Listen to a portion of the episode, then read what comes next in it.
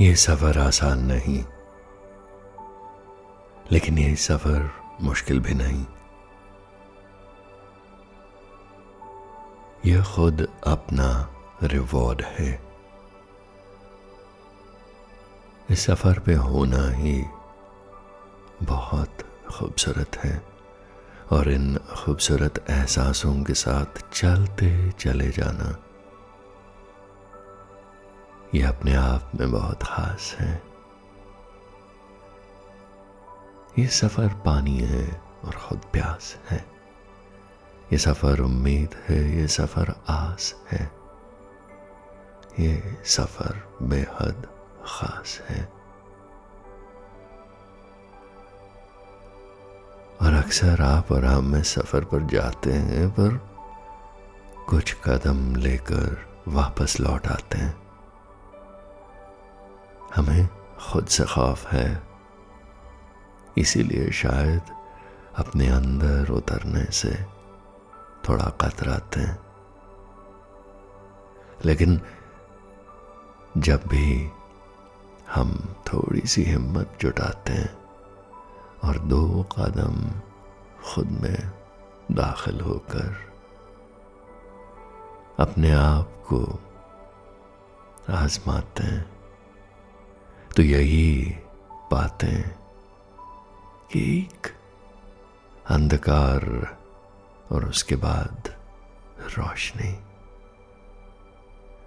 और आंखें अंदर मन की आंखें चौंधिया देने वाली वो रोशनी हमारे ठीक भीतर ही तो है। और इस रोशनी में नहा लेने के बाद, उस सुरूर को हासिल कर लेने के बाद और किसी भी चीज की तमन्ना नहीं रहती।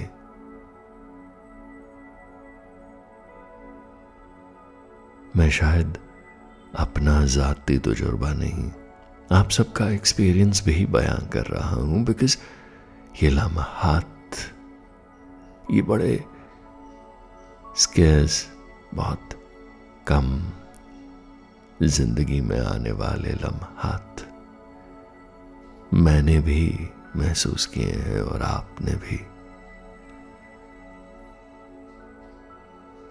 और उस गहराई में, अपने अंदर की उस तलाश में, हम अक्सर खुद को पा गए हैं। बस जब अपना ही दीदार होता है तो सहम जाते हैं। Am I so grand, so beautiful, so gifted? क्या मेरे अंदर एक अथाह आनंद है? और अपने ही अंदर इस खजाने को पाकर अक्सर हम घबरा जाते हैं, सहम उठते हैं। नहीं, ये ये हकीकत नहीं हो सकती, क्योंकि दुनिया तो मुझे बताती रही मैं अधूरा या अधूरी हूँ, मुझ में हजार कमियां हैं। मैं बस दो कदम पे दुनिया के शोर और गुल को, उस तमाम ताने बाने को छोड़ के जब अपने आप में आता हूं, तो ये हाथ बढ़ाते ही कैसे एहसास हैं ठंडक के, एक अपने आप में पूरा होने के, किसी चीज़ की कमी ना महसूस करने के। ये सारे एहसासात इतने आसानी से मिल जाते हैं, तो फिर ये जद्दोजहद क्या है? फिर ये तमाम खलल क्यों है? खलल इसलिए है कि लोग तो कहते रहेंगे ये हासिल कर लो, फिर खुशी वो पालो, तो फिर टोटल ब्लिस, आनंद। और हम अक्सर अपने ज़िंदगी के ये माइलस्टोन्स, ये मील पत्थर, इन्हीं को रिवाइज करते रहते हैं। ऊंची और ऊंची मंजिलों पे, दूर और दूर डेस्टिनेशंस की तरफ बढ़ते रहते हैं। कुछ और इससे ज़्यादा हासिल करने की एक्साइटमेंट में। और जब वो हासिल हो जाता है तो लगता है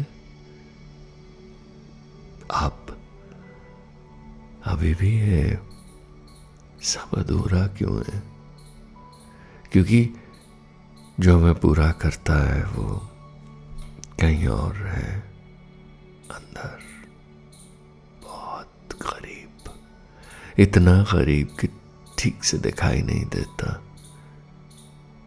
और अक्सर जब हम अपनी तलाश में होते हैं तो उसमें भी लोगों की नज़रियों के चश्मे पहन लेते हैं, और तब हमें खुद का स्वरूप भी धुंधला धुंधला सा नज़र आता है, अपना ही अक्स समझ में नहीं आता, पहचान नहीं कर पाते, तारुफ की ज़रूरत होती, लोगों की नज़रियों की इतनी मैल चढ़ जाती है, इतनी गर्द होती है, वो हटे छटे, तूफान शांत हो, ये सब तमाम उड़ते हुए मिट्टी के कतरे बैठे हैं। कण हटे तो हम खुद से मिले,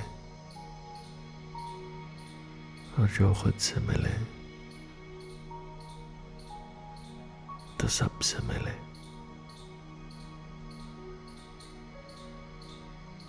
जिस्मों की परतों के परे,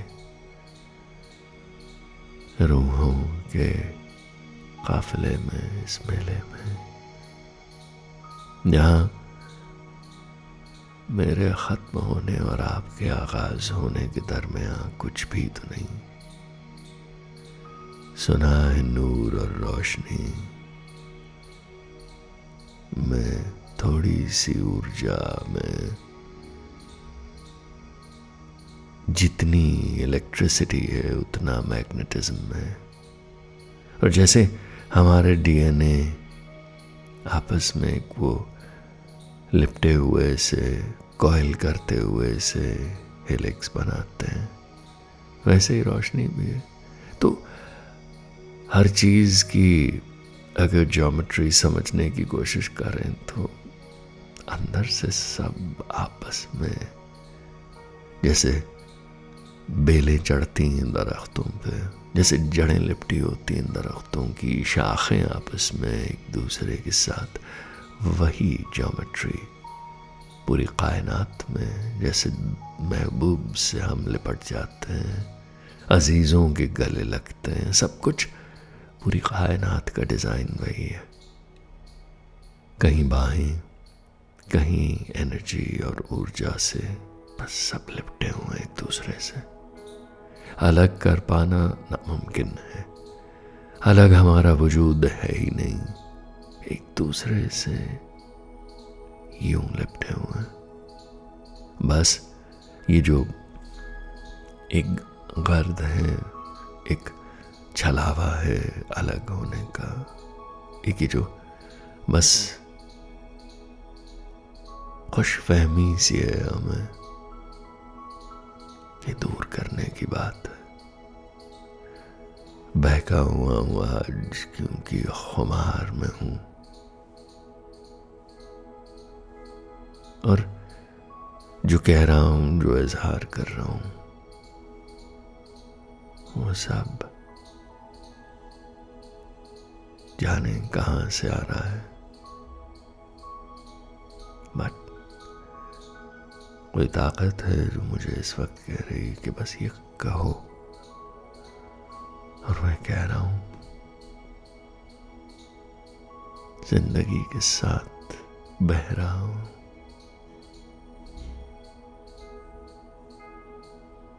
बह रहा हूं, और इस बहने में सुकून है, इस कहने में इत्मीनान।